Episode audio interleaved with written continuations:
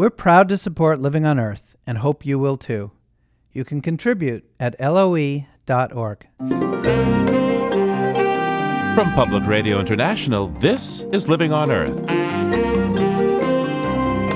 I'm Steve Curwood, undecided voters and the hot topic of climate change. Not many say that global warming is the key issue for them, only about 1 in 20. However, over half, about 6 in 10, say that it is among the important issues that will help them decide their vote. Maybe the campaign should take notice. Also, recreating the dawn chorus of birds that naturalist Aldo Leopold described in his iconic Sand County Almanac. At 3:30 a.m., with such dignity as I can muster, I step from my cabin door, bearing in either hand a pot of coffee and a notebook. I get out my watch, pour coffee, and lay notebook on knee. This is the cue for the proclamations to begin. Listening just as Leopold did. We'll have those stories and more this week on Living on Earth. Stick around. Support for Living on Earth comes from the National Science Foundation and Stonyfield Farm. From the Jennifer and Ted Stanley studios in Boston, this is Living on Earth. I'm Steve Curwood. The economy may be the most important issue this election season, but global warming could be a hotter topic than expected. A new poll out from Yale University finds that a broad majority of undecided likely voters, as well as Obama leaning voters, view climate change as real and want Washington to do more to address it. The Yale Project on Climate Change Communication conducted the survey this summer, and co author Geoffrey Feinberg explained the results. The findings that we're going to talk about today, we released because we thought in the run up to the election, people would be interested in how undecided likely voters think about climate change. What we do is we look at a number of different variables that help us predict propensity to vote, such as, you know, for example, are you registered? Uh, we, we only look at likely people who say they're likely to vote, people who know where to vote. Those kinds of things all go into the mix to help us look at people we think are particularly likely to vote. Now, how big was your sample? We talked to a total of about 1,100 Americans and about 700 of them we're defining as likely voters. And 7% of the likely voters were undecided. That's our estimate, yes, and don't lean toward one of the other candidates. What are the views of those likely undecided voters in terms of climate?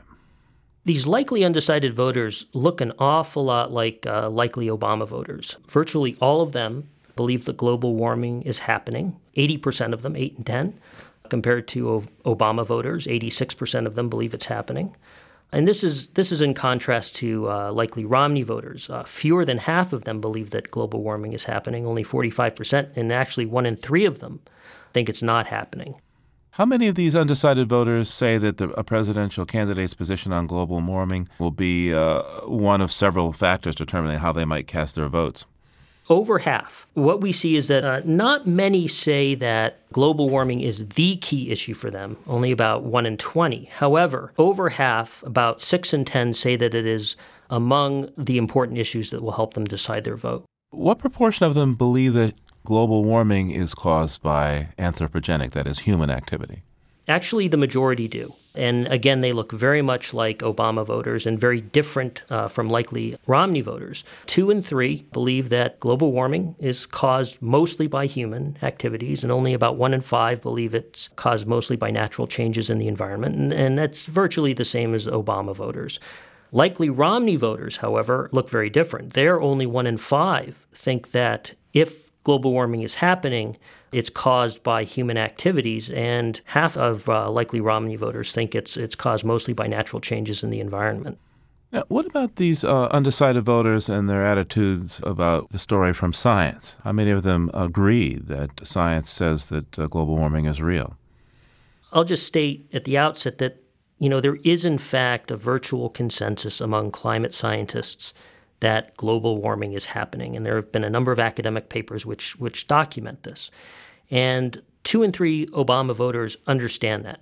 Relatively few Romney voters, uh, 22%, believe that there is a consensus. And in fact, the majority of Romney voters, over half, 57%, think that there's a lot of confusion and debate among scientists as to whether or not global warming is happening. Now, the undecideds fall in between the two. A little fewer than half, uh, 46% of the undecideds, think that Most scientists think global warming is happening, and about the same amount, 42%, think that there's a lot of disagreement. Based on your polling data, how would you advise the candidates to handle themselves on climate in the upcoming debates? Both candidates uh, want to win over these undecideds. And so I think Mr. Obama might do well to reiterate that he believes global warming is happening, that it's not a hoax, he believes it's human caused, and that we need to find solutions to solve the problem. Now, Mr. Romney is in a tougher spot because uh, a number of his base either doesn't believe it's happening or doesn't think it's human caused. So I suppose if I were Mr. Romney, what I would say is that look, this is something that needs to be taken very seriously. It's something that Democrats and Republicans need to work on carefully together to ensure that the science is good, to ensure that solutions are good, and that if in fact it is happening, that we need a free market approach to solve the problem. I think that might help him with his base and with undecideds. But, you know, no one's paying me the big bucks to be a uh, an advisor to one of these guys, so that, that take that for what it's worth. Geoff Feinberg is research director at the Yale Project on Climate Change Communication. Thank you so much, Geoff. It was my pleasure. Thanks for having us. Well, one Republican with a free market approach to the risks of climate disruption is former Congressman Bob Inglis. His conservative ideas include a carbon tax.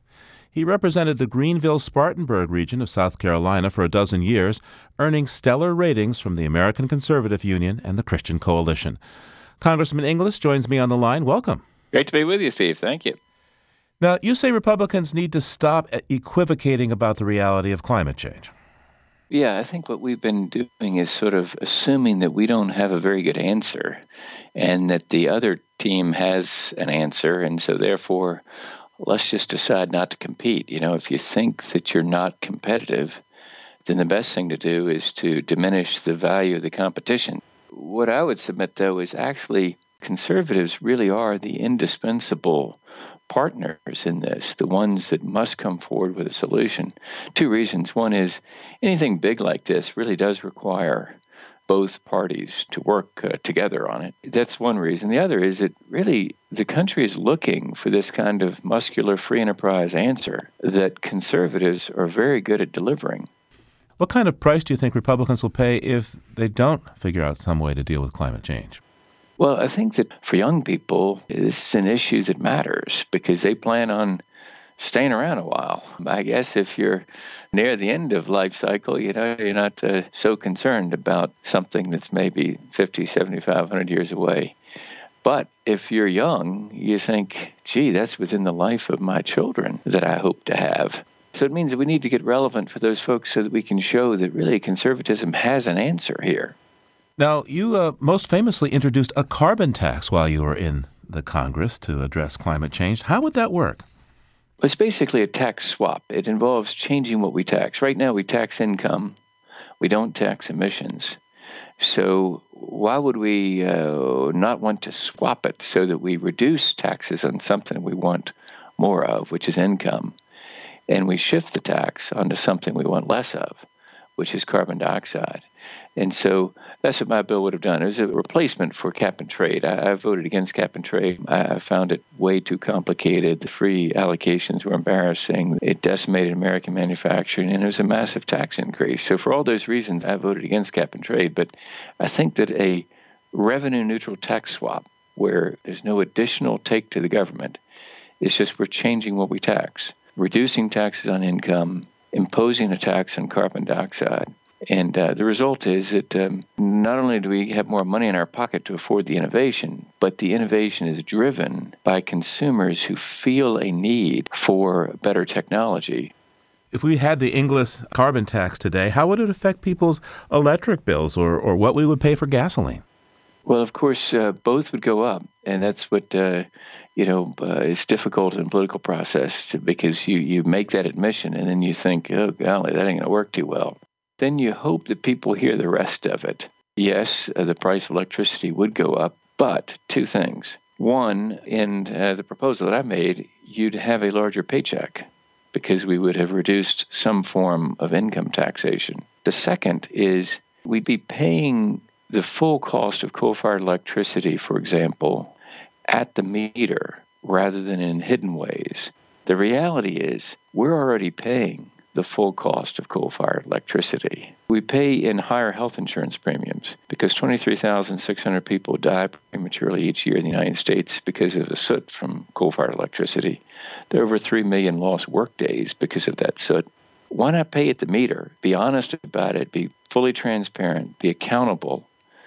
And then, because you got money in your pocket from the corresponding tax cut elsewhere, we innovate away from coal fired electricity. Congressman Inglis, the phone rings. It's Mitt Romney. He says, um, Give me advice as to how to deal with climate change, given that undecided voters seem to be breaking for Obama on this issue.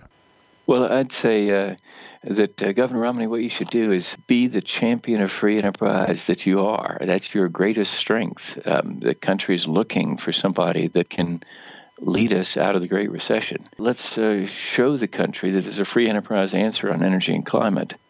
And in the process, um, be relevant, to, especially to those independent voters who are inclined to pay attention to this issue. Bob Inglis is a former Republican member of Congress from South Carolina. He now heads up the Energy and Enterprise Initiative at George Mason University. Thanks so much, Congressman. Great to be with you, Steve. Thanks.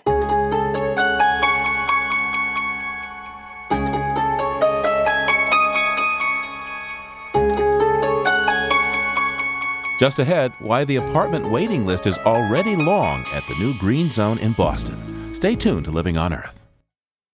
It's Living on Earth. I'm Steve Curwood. Next stop, the Allston Green District. It's the scene of a large scale environmental and economic experiment in urban living just four miles from downtown Boston and designed to meet the city's energy efficiency guidelines for new construction. Bruce Gellerman has our report. Allston is a neighborhood of decaying industrial buildings, storefronts, and off campus student housing. Here, the Green Line subway runs above ground down the middle of Commonwealth Avenue, past a world array of ethnic restaurants, bars, and clubs. And just one block off Comm Ave,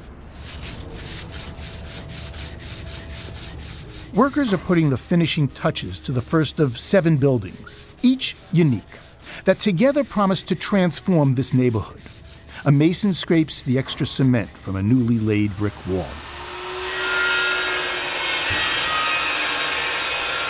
And sheet metal worker Shane Meredith cuts the final pieces for a work of art that doubles as a first floor window grate. Usually have straight bars on them, it almost looks like a prison. But something like this, it's strong enough, it can keep people out, and it's, it's very uh, pleasing to the eye. The more uh, fancy you get, the more money it costs, yeah.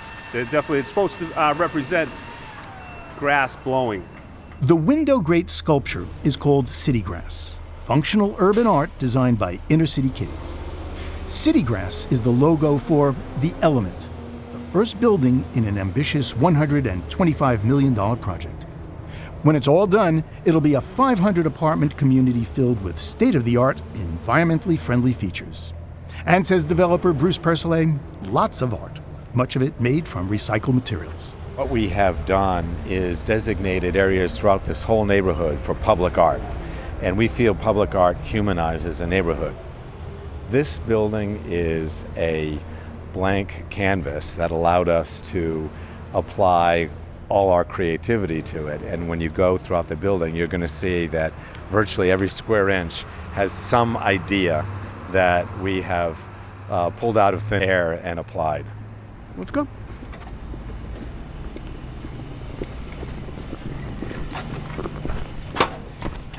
The lobby of the element will be heated with a high efficiency gas fireplace.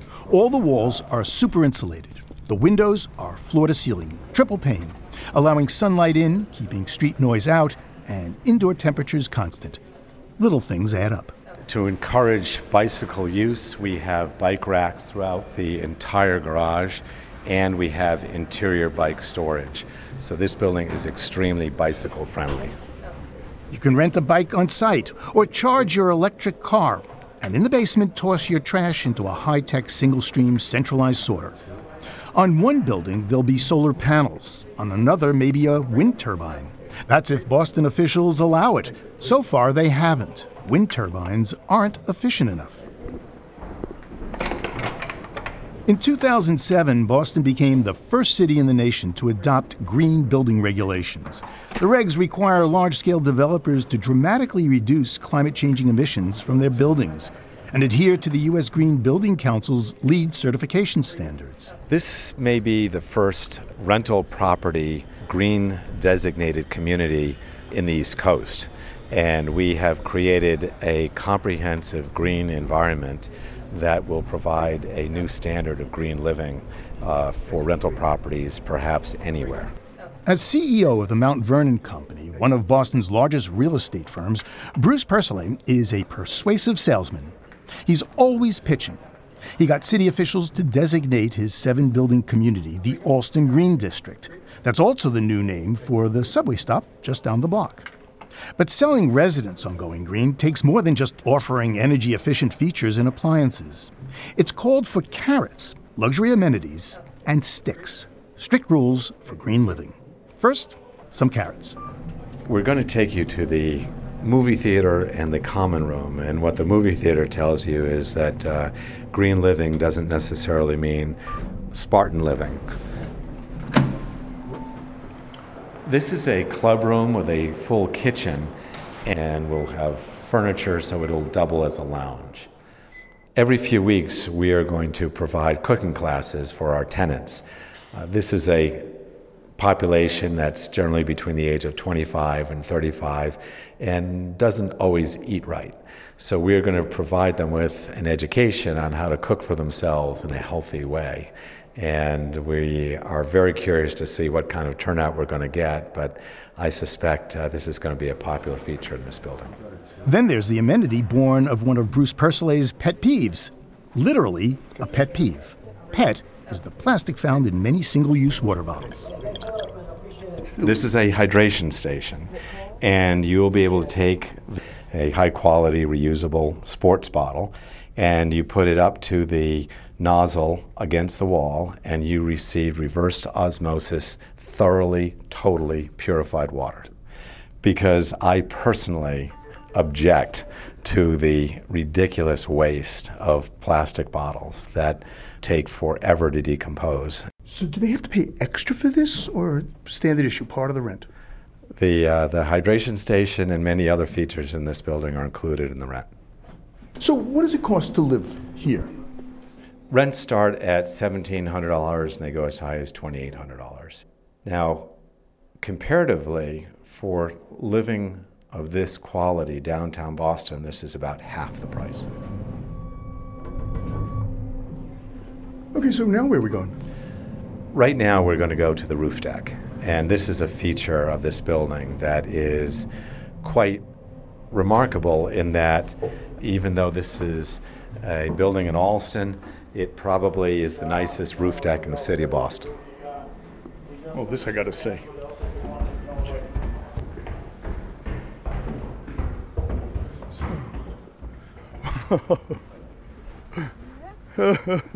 it's like a putting green. It's like a golf course here.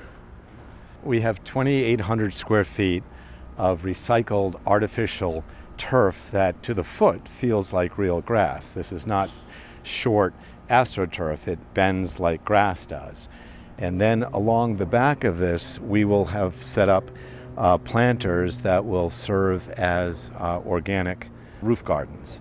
We will have iPod stations and we have speakers so you can relax and listen to music. And you've got a million dollar view of the skyline of Boston. At early evening, that view is uh, magical. So the Allston Green District offers a lot of carrots, but there is one big stick. Bruce Percelay calls it a green declaration. All tenants will have to sign before they can move in. And that green declaration asks the tenants to cooperate with us in making this building the most environmentally sensitive building anywhere. Some of the aspects of the Green Declaration are institutionalized into the building. For example, we are the first landlord in Boston to separately meter for water. When water use is paid for by the tenant, it reduces consumption by 40%.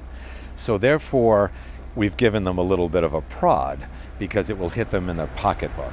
So, water conservation will happen by itself. So, shorter showers. Shorter showers, perhaps when they go to use their dishwasher, it will be full instead of half full. They will do their laundry more efficiently and they will be more mindful of how they use water. Well, how do you reinforce that? I mean, do you have the green police knock on their door one night in the, in the middle of the night saying, hey, come out with your hands up, you know, you've been using too much water?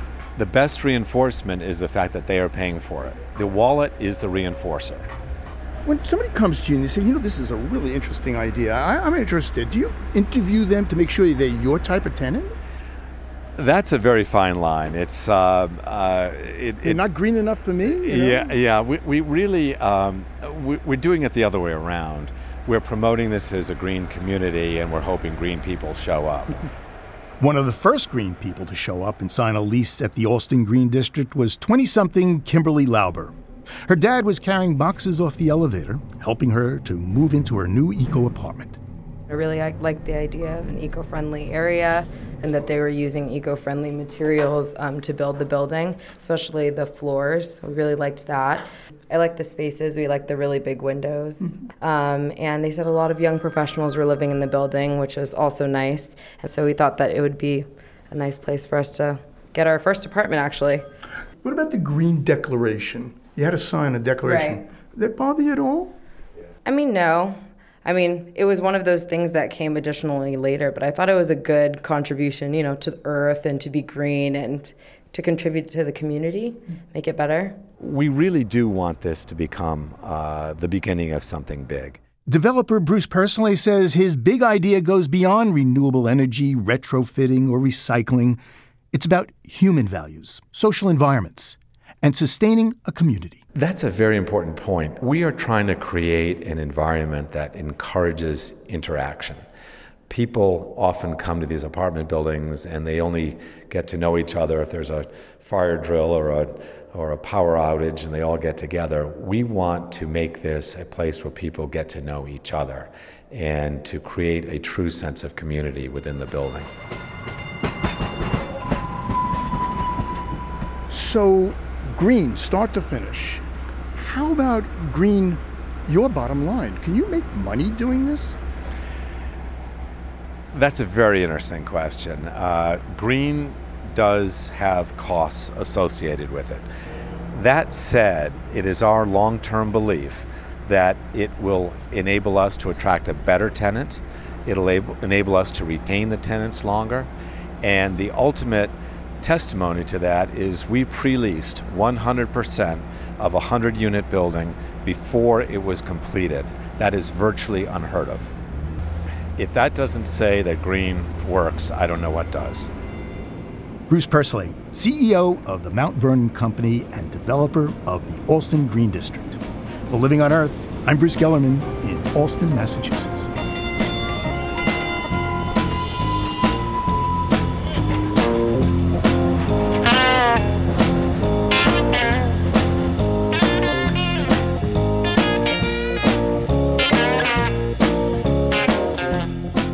New study from France is casting doubt on the safety of a large portion of the commodity food crops we eat here in the United States.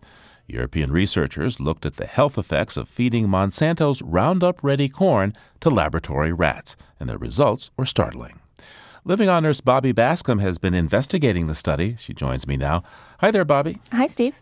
So, Bobbi, what exactly was this study looking at? Well, roughly 80% of the corn that we grow here in the United States is genetically modified, and nearly three quarters of it is Roundup Ready. That means it's genetically altered to tolerate the Monsanto herbicide Roundup. So that chemical tolerance is built right into the DNA of the corn. The research out of France was looking at the long term health of rats fed a steady diet of Roundup Ready corn. So, what exactly did they do? I mean, what was their methodology? Well, they had 200 rats that they split into four groups and followed for two years. One group was fed the genetically modified Roundup Ready corn that had been sprayed with Roundup. A second group was fed the GM corn not sprayed. A third group ate no GM corn, but they drank water that had traces of Roundup in it at levels considered safe by the government. And a fourth group was a control. They ate no Roundup corn or water. And I understand they found some pretty significant results? They did. Here's the lead author of this study, Gilles Eric Seralini. So we have seen after four months that the tumors began. And uh, then after one year, there was high increasing of the number of tumors, up to almost uh, every rat having two or three tumors for the female rats for the lowest doses of Roundup. So, Seralini says the rats that ate the genetically modified corn, whether or not it was spiked with Roundup or drank the Roundup laced water, got tumors earlier than the rats in the control group. They also died much earlier. 50% of male rats died early compared to 30% not fed the Roundup corn. And 70% of females died early compared to just 20% of the rats not fed the Roundup corn. Wow, those are some pretty remarkable statistics. What did these rats die from? Well, they had cancer, pituitary and kidney disease, and tumors. The female rats especially had more large mammary tumors. Those are breast cancers. And they found the male rats had four times more tumors than the control rats and developed them a year and a half earlier. Now, Bobbi, Roundup Ready corn has been on the market since the mid 90s and it's approved by the FDA. The studies before this have found it to be safe. So, how is this research coming up with such radically different results? Well, Steve, there's two things. Uh, first, the four months Seralini mentioned earlier is important. That's when they started seeing tumors. Virtually all the studies that had been done before this lasted just three months. Also, almost all the prior research was done by industry, so by Monsanto itself or researchers paid by Monsanto. Independent scientists in the U.S. need permission from the company to get Roundup samples to work with because it's a patented product. And Monsanto, of course, controls that very tightly. Now, what does Monsanto say about all of this? Well, they declined to talk to me on tape for this story, but they did issue this statement. This study does not meet minimum acceptable standards for this type of scientific research. The findings are not supported by the data presented, and the conclusions are not relevant for the purpose of safety assessment. Specifically, Monsanto says the study size of 200 rats is too small. And they say the rats used in the French study are predisposed to tumors and cancer which is absolutely true. About a quarter of the control rats that ate no Roundup corn did die early. But disease and early death in the rats that ate any amount of the genetically modified corn was two to five times higher than the control group. And these rats are exactly the same type as Monsanto uses in its own studies. Now, is this new research likely to change how we regulate genetically modified foods here in the U.S.? Well, the Food and Drug Administration says that they're still reviewing the study and can't comment. But FDA doesn't actually require any pre market safety assessment of genetically modified food crops to begin with. I talked to Michael Hansen. He's a senior scientist at Consumers Union. He says that genetically engineered foods are treated like any other plant that's been bred for certain traits. Technically, they're regulated no differently than conventionally bred plants. The FDA has actually never made a conclusion about the safety of any of these engineered foods that are on the market. So, uh, well, what's next? Well, most scientists will tell you that we need to do more research. This study needs to be done again to see if it gets the same results. And Hansen of Consumers Union says ideally with a larger number of rats, so 400 instead of the 200 used here. The data are suggestive and they should require follow up with larger sample sizes. Why can't countries get together and do a definitive study that everybody agrees is a proper sample size, put up the money and see that it's properly done? Well, the French study cost nearly $3 million, so getting some international cooperation to finance further research with a larger sample size will really be key here. But considering that the vast majority of corn in our food chain is genetically modified, a few million dollars for more research looks like a bargain. Thank you, Bobbi. That's Living on Earth's Bobbi Bascomb. The questions and controversy surrounding genetically modified food are coming to the fore on November's ballot in California. A hotly contested referendum proposition would require labeling of food containing genetically modified organisms. Prop 37, as it's called, has pitted agribusiness giants Monsanto, Nestle, and Kellogg against groups like the Organic Consumers Fund, Clif Bar, and Dr. Bronner's Magic Soap. To explain the debate, we turn now to Richard Frank. He's a professor of environmental practice at UC Davis and director of the California Environmental Law and Policy Center. Hi there. So, first, lay out the argument for us. What are they saying in the yes on Prop 37 camp? The proponents of Proposition 37 are arguing that the science underlying genetically engineered food remains uncertain, that consumers in California want to know what they're eating and purchasing and have a right to know that that while in the United States the effort to, to label or disclose genetically engineered food has not uh, gone too far, that internationally it has. Many other nations uh, already require this. They emphasize that what they are proposing and what the initiative requires is disclosure rather than a ban on genetically engineered food. And what about the side opposed to this measure? What's their argument?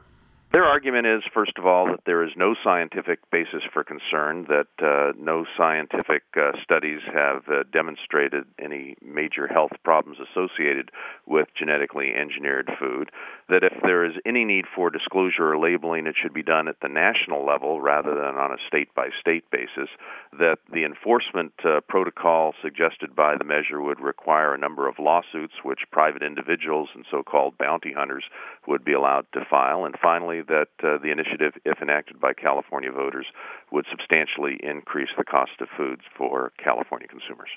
So, what foods would be labeled as containing GMOs if this proposition were to go through? Most raw foods that you would buy at the uh, in the vegetable or produce bin at your local market would be covered, as well as the, the vast majority of processed foods, everything from cereals to bread and that sort of thing. Most foods that consumers uh, would find in their grocery shelves. I understand, though, that there are a lot of exemptions in here. For example, uh, milk and dairy products made from cows that are fed genetically modified food wouldn't have to be labeled. What about some other examples, and what's the rationale behind not requiring labels on such products? Well, two other exemptions are for uh, food that is served in restaurants in California, and also uh, there's an exemption for alcoholic beverages. And so one might say that uh, politics is always the art of the possible, and it may be that the uh, initiative proponents didn't want to take on too many lobbies and uh, business groups at one time. If Prop 37 passes now, how might it affect the rest of the country? Do you think food manufacturers would go and make separate labels for California, or is this likely to spread across the rest of the nation if this does go through? Well, I think this is the one thing where proponents and opponents of the measure likely agree, namely that if it is enacted in California, that it likely will have a catalytic effect, and uh, the interest in labeling genetically uh, modified food is likely to expand to other jurisdictions, or potentially uh, even provide the uh, basis for a national labeling requirement. That is uh, one of the objectives of the proponents, and that is certainly a major concern, or if not fear, of the opponents of Proposition 37. Now, I understand that the no on Prop 37 side of this debate has poured millions of dollars into advertisements in California. I think the last time we looked, the opponents had spent some $25 million. The pro side has spent just a couple of million dollars. How likely is it that this measure will pass? I think it's going to be very close. Uh, the early polls suggest that uh, Californians were uh, in support of the measure by a three to one margin. I think as a result of the imbalance of campaign funds on either side, I think that uh, gap is going to narrow considerably as we approach uh, election day. And uh, I think it's very much an open question whether this will pass or fail, but I think the vote's going to be close. UC Davis professor Richard Frank is director of the California Environmental Law and Policy Center.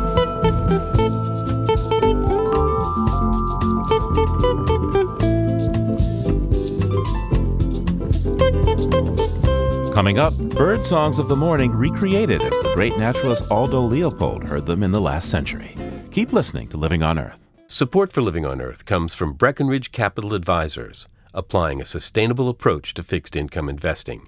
www.breckenridge.com. The Grantham Foundation for the Protection of the Environment, supporting strategic communications and collaboration in solving the world's most pressing environmental problems the Gordon and Betty Moore Foundation, and Gilman Ordway for coverage of conservation and environmental change. This is Living on Earth on PRI, Public Radio International. It's Living on Earth. I'm Steve Curwood. This week we have another in the Living on Earth Orion Magazine series, The Place Where You Live. For more than a decade, Orion has invited readers to put their memories of home on a map and submit essays on their website. And now we're giving them a voice.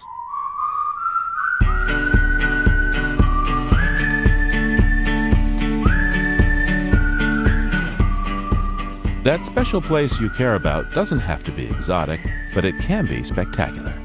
That's the case for the spot where Gary Pace of Sebastopol, California goes to feel close to nature. So the Bodega Headlands is this really beautiful part of the county where um, these big dramatic cliffs sort of drop off suddenly into the ocean and there's sea lions out there and whales go swimming by a couple times a year. And there's a big inlet that comes in that goes into this town called bodega bay. And um, right over the inlet is where this this uh, hole in the head the pond is where they were starting to construct this nuclear plant 50 years ago now so this spot, the hole in the head, is about uh, 20 minutes away from my house, and so I go out there regularly as part of, you know, I guess a spiritual connection or connection into the bigger forces of the universe.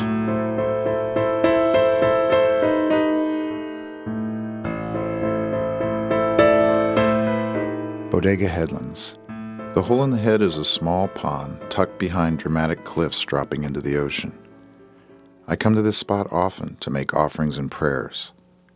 Offerings to the land, the wild northern California coast, and a prayer of gratitude to the people who had the vision to block construction of a nuclear plant situated directly on the San Andreas Fault. This crater pond was the site of the excavation for the foundation, amazingly located where the coastline had shifted 15 feet during the 1906 earthquake. In the early 1960s, activists worked to stop the construction and prevent a disaster. I often wonder how they found the outrageous hope that they could halt the building of a nuclear plant once the work had started, and I asked for similar inspiration. If it had opened as planned, the reactor would have outlived its utility by now. I would be standing before the shuttered cooling towers, looking out over the barrels of spent fuel rods, a lonely witness to the radioactivity which would persist for scores of human lifetimes. The electricity produced would have long since passed through local residents' light bulbs and dishwashers, and the relentless search for new power sources would continue. My thoughts drift to those folks who worked for such a reasonable outcome. As the sea breeze blows across my face, I arrange flowers in honor of the legacy these activists left behind an ephemeral monument to something that never came to pass. Gary Pace lives in Sebastopol, California. Tell us about the place where you live. You can find out about our collaboration with Orion Magazine and how to submit your essay by visiting our website, loe.org.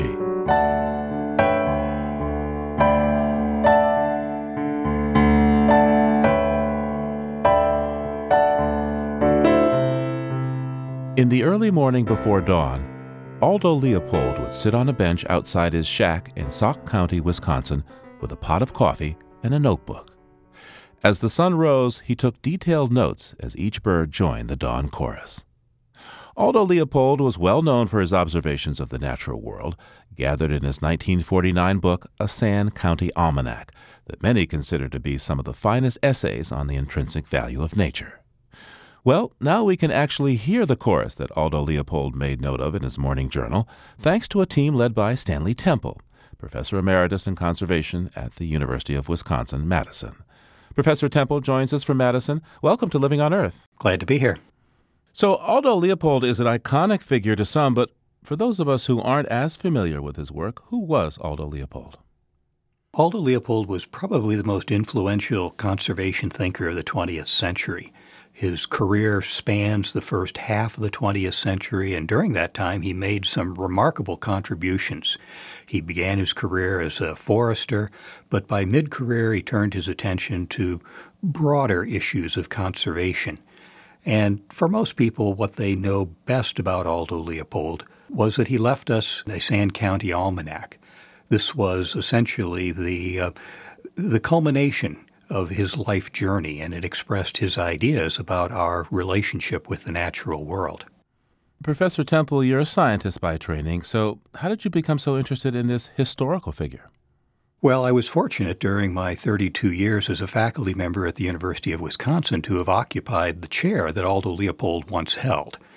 Not only was he a, a hero of mine personally, but because of my professional ties to him, um, I made it my business to learn more about him. And the university's archives has just a remarkable collection of his, uh, his papers. And among those papers, I discovered an unpublished manuscript that he was working on at the time of his death, in which he uh, described the work that he had done over a decade of time studying the dawn chorus of birds, and in particular, how the sequence of songs uh, plays out in the early morning light. What scientific observations did Aldo Leopold make about the morning bird chorus? He became fascinated with the sequence in which birds join the dawn chorus, and he was working on a hypothesis that the sequence was determined by light intensity, that each bird joined in the chorus, cued, you might say, by the intensity of the light. He bought one of the earliest light meters that were available, something that measured light intensity. He was very early in sort of posing this hypothesis. Others in the 1950s, when the technology was better, followed up and indeed verified that Leopold's ideas were correct. Please describe for us uh, Aldo Leopold's dawn birding routine. Well, we could actually use his own words uh, because he does describe it in nice detail in one of his essays in the Sand County Almanac called Great Possessions. My daily ceremony, contrary to what you might suppose, begins with the utmost decorum. At 3:30 a.m., with such dignity as I can muster, I step from my cabin door, bearing in either hand a pot of coffee and a notebook. I get out my watch, pour coffee, and lay notebook on knee. This is the cue for the proclamations to begin. What gave you the idea to try and recreate the sounds that Aldo Leopold heard in his shack there in Wisconsin? Well, having read the unpublished manuscript, uh, it struck me that you could put together from his notes all of the ingredients that would be required to recreate the sound that he was hearing. Well, it it lay on the shelf or in the filing cabinet for many, many years, and this past summer, Brian Pijanowski, who's one of the leaders in the new soundscape ecology movement, invited me to give the keynote address at an NSF workshop that was held at the Leopold Center here in Wisconsin. And I thought this was the perfect incentive to actually go back and see whether indeed we could recreate the soundscape Leopold was listening to from his notes. What was your process? Well, the process was first, of course, to go through Aldo Leopold's notes and develop what you might say is a score. And then I enlisted the help of Chris Bocast, a graduate student here on the University of Wisconsin campus, who's an excellent um, audio engineer. And with the help of the Cornell Lab of Ornithology providing the actual recordings of the bird songs, we were able to put together a facsimile of what Aldo Leopold was listening to back in June 1st, 1940. I'm wondering what kinds of materials you were working with here, what, what Aldo Leopold's uh, notes look like. Well, his notes were taken in a shorthand, and what he noted was uh, the time at which he first heard each bird joining the chorus. And he then took notes on how frequently he heard each species singing. So, with that information, we could actually put the birds into the proper sequence and the proper timing of their calls, but it went further than that. Um, if you listen to the tape that we produced in stereo, we've actually placed the birds in the soundscape in the relative positions that they should be in based on Aldo Leopold's territory maps. So the birds that appear to be coming from the left are birds of the field and prairie. The birds that are coming from the right are birds associated with a woodland, and the birds in the middle are the ones associated with the edge between the field and the woods. We're going to play a clip from your soundscape now. Um, please identify some of the sounds for us as we listen.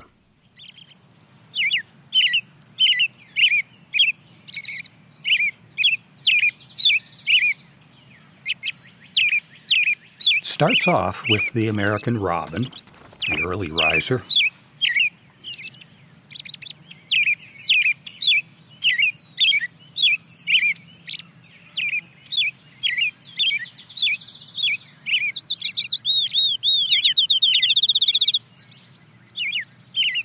hear some birds in the distant background, but the next bird to join is a field sparrow.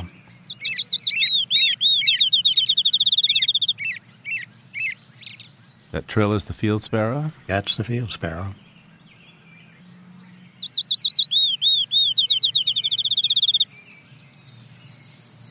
We paid attention to the birds that were very close to Leopold.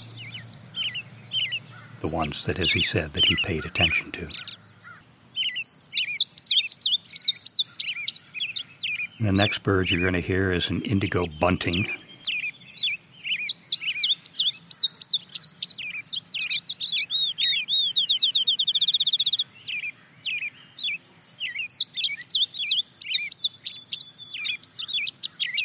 You can hear crows in the background. Good thing they were a distance, they can be pretty loud. Yeah.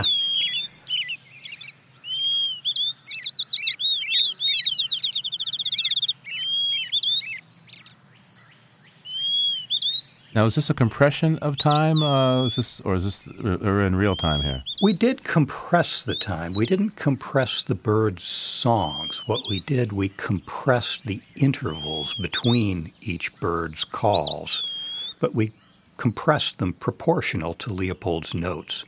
So we actually compressed um, the first half hour of the day into five minutes. It still sounds pretty much like what it really does sound like, just not quite so much downtime between between calls.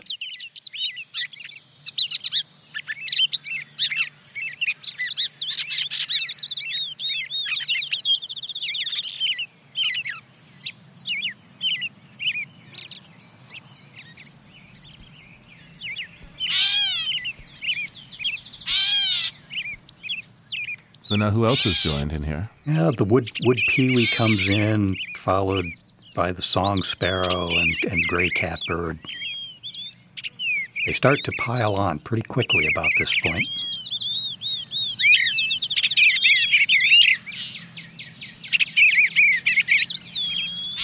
Okay, who's There's a that? Cat, there's a catbird, sounding like a cat mewing.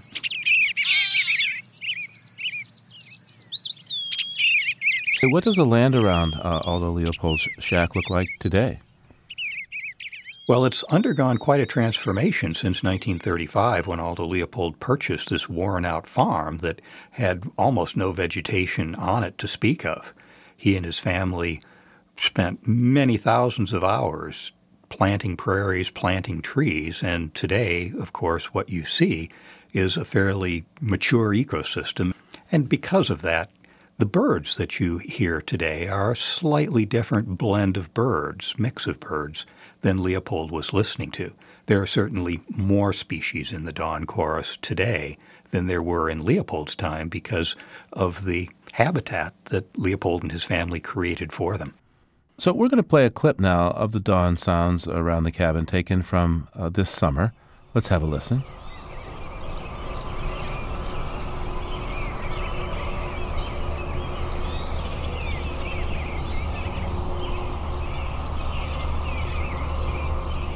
Well, there are a lot more birds there, but it's pretty hard for me to hear them.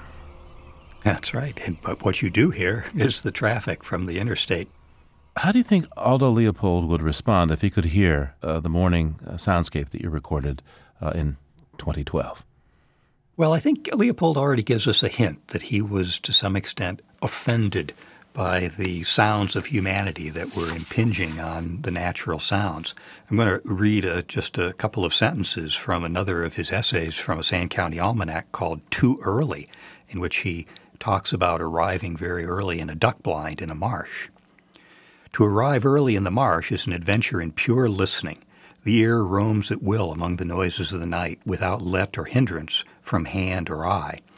Like many another treaty of restraint, the pre dawn pact lasts only as long as darkness humbles the arrogant. By breakfast time comes the honks, horns, shouts, and whistles of an awakening farmyard, and finally at evening the drone of an unattended radio. So Leopold was well aware that the sounds of human beings were intruding on, on the natural sounds. So I don't think he would be surprised. I think he might have been uh, certainly offended by the fact that the interstate highway came so close to his uh, beloved shack. What's your favorite passage from a Sand County Almanac that you would feel comfortable uh, reading right now that, that captures Aldo Leopold's thoughts on nature? Well, I think it's one that uh, probably many people who are conservationists are aware of. Um, it's one that gets quoted fairly often. If the land mechanism as a whole is good, then every part of it is good, whether we understand it or not. If the biota in the course of eons has built something we like but do not understand, then who but a fool would discard seemingly useless parts? To keep every cog and wheel is the first precaution of intelligent tinkering. And I think you could apply that uh, golden rule of Aldo Leopold's uh, to the problems of soundscapes being polluted, if you will, by human generated noises. Stanley Temple is a professor emeritus at the University of Wisconsin and a senior fellow at the Aldo Leopold Foundation. Thank you, sir. You're very welcome.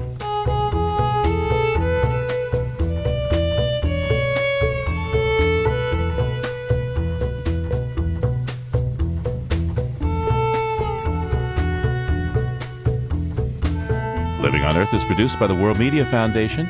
Bobbi Bascomb, Helen Palmer, James Curwood, Mary Bates, Gabriella Romano, and Sammy Souza all had a hand in making our show, as does our intern, Emmett Fitzgerald. Jeff Turton is our technical director. Allison Dean composed our themes. You can find us anytime at loe.org and check out our Facebook page. It's PRI's Living on Earth. I'm Steve Curwood. Thanks for listening. Funding for Living on Earth comes from the National Science Foundation, supporting coverage of emerging science. And Stonyfield Farm, organic yogurt and smoothies. Stonyfield invites you to just eat organic for a day. Details at justeatorganic.com. Support also comes from you, our listeners, the Go Forward Fund, and Pax World Mutual and Exchange Traded Funds, integrating environmental, social, and governance factors into investment analysis and decision making on the web at paxworld.com. Pax World for tomorrow. PRI, Public Radio International.